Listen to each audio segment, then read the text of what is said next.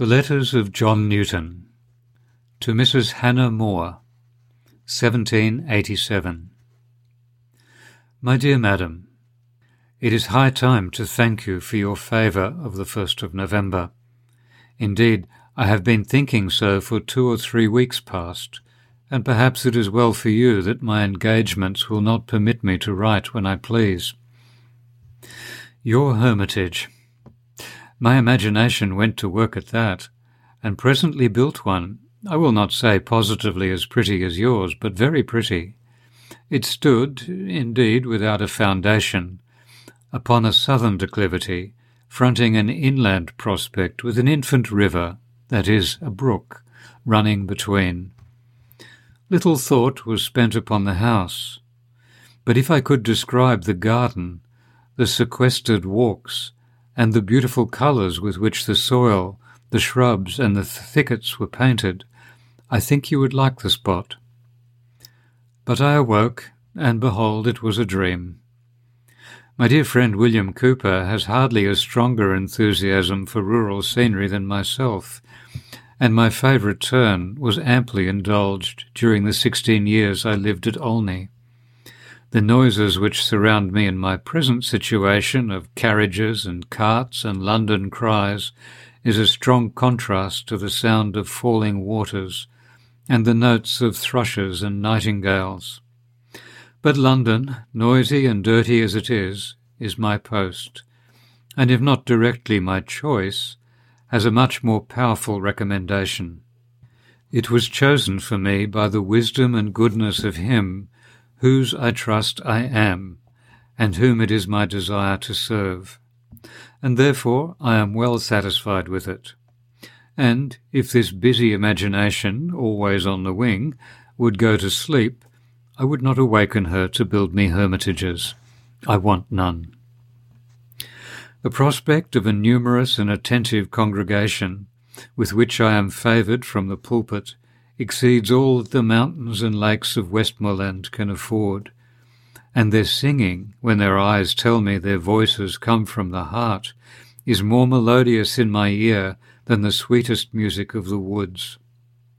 But were I not a servant, who has neither right nor reason to wish for himself, yet has the noblest wish he is capable of forming gratified, I say, were it not for my public services, and I were compelled to choose for myself, I would wish to live near your hermitage, that I might sometimes have the pleasure of conversing with you, and admiring your flowers and garden, provided I could likewise, at proper seasons, hear from others that joyful sound, which is now the business, the happiness, and the honour of my life to proclaim myself.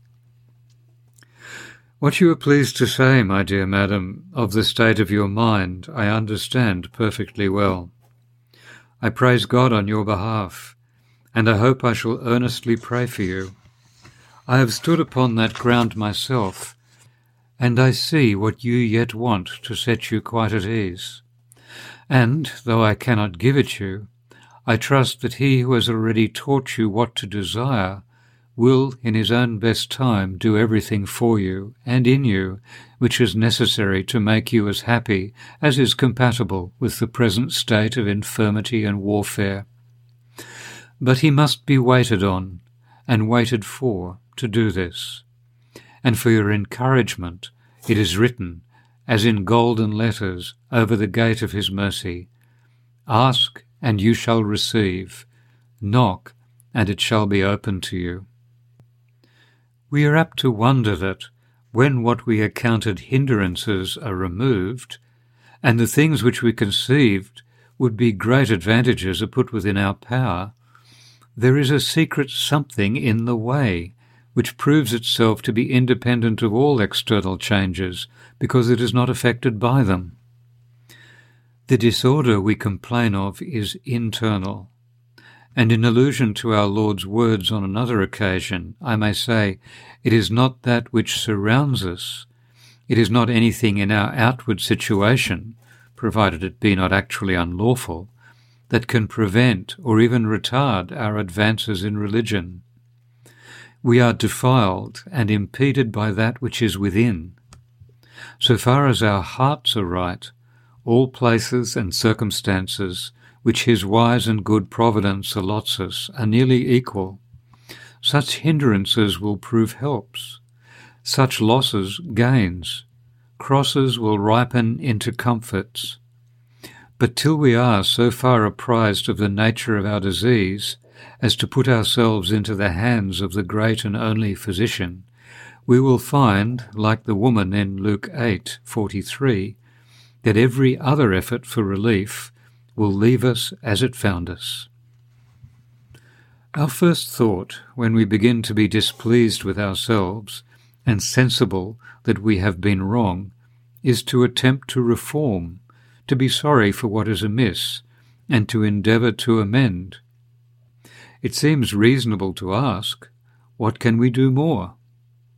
But while we think we can do so much as this, we do not fully understand the design of the gospel. This gracious message from God, who knows our frame, speaks home to our case. It treats us as sinners, as those who have already broken the original law of our nature in departing from God our Creator, Supreme Lawgiver, and Benefactor, and in having lived to ourselves instead of devoting all our time, talents, and influence to His glory. As sinners, the first things we need are pardon, reconciliation, and the principle of life and conduct entirely new. Till then, we can have no more success or comfort from our endeavours than a man who should attempt to walk while his ankle was dislocated. The bone must be reduced before he can take a single step with safety or attempt it without increasing his pain. For these purposes we are directed to Jesus Christ, as the wounded Israelites were to look at the brazen serpent. See John chapter 3 verses 14 and 15. When we understand what the Scripture teaches of the person, love, and offices of Christ, the necessity and final causes of his humiliation unto death, and feel our own need of such a Saviour, we then know him to be the light, the sun of the world and of the soul, the source of all spiritual light, life, comfort, and influence, having access to God by him, and receiving out of his fullness grace for grace. Our perception of these things is, for a time, faint and indistinct, like the peep of dawn. But the dawning light, though faint, is the sure harbinger of the approaching day. Proverbs 4:18.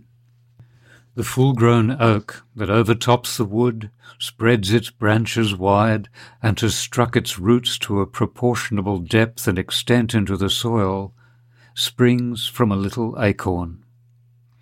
Its daily growth, had it been daily watched from its appearance above ground, would have been imperceptible, yet it was always upon the increase. It has known a variety of seasons, it has sustained many a storm, but in time it attained to maturity, and now is likely to stand for ages. The beginnings of spiritual life are small likewise in the true Christian. He likewise passes through a succession of various dispensations, but he advances, though silently and slowly, yet surely, and will stand forever. At the same time, it must be admitted that the Christian life is a warfare. Much within us and much without us must be resisted. In such a world as this, and with such a nature as ours, there will be a call for habitual self denial.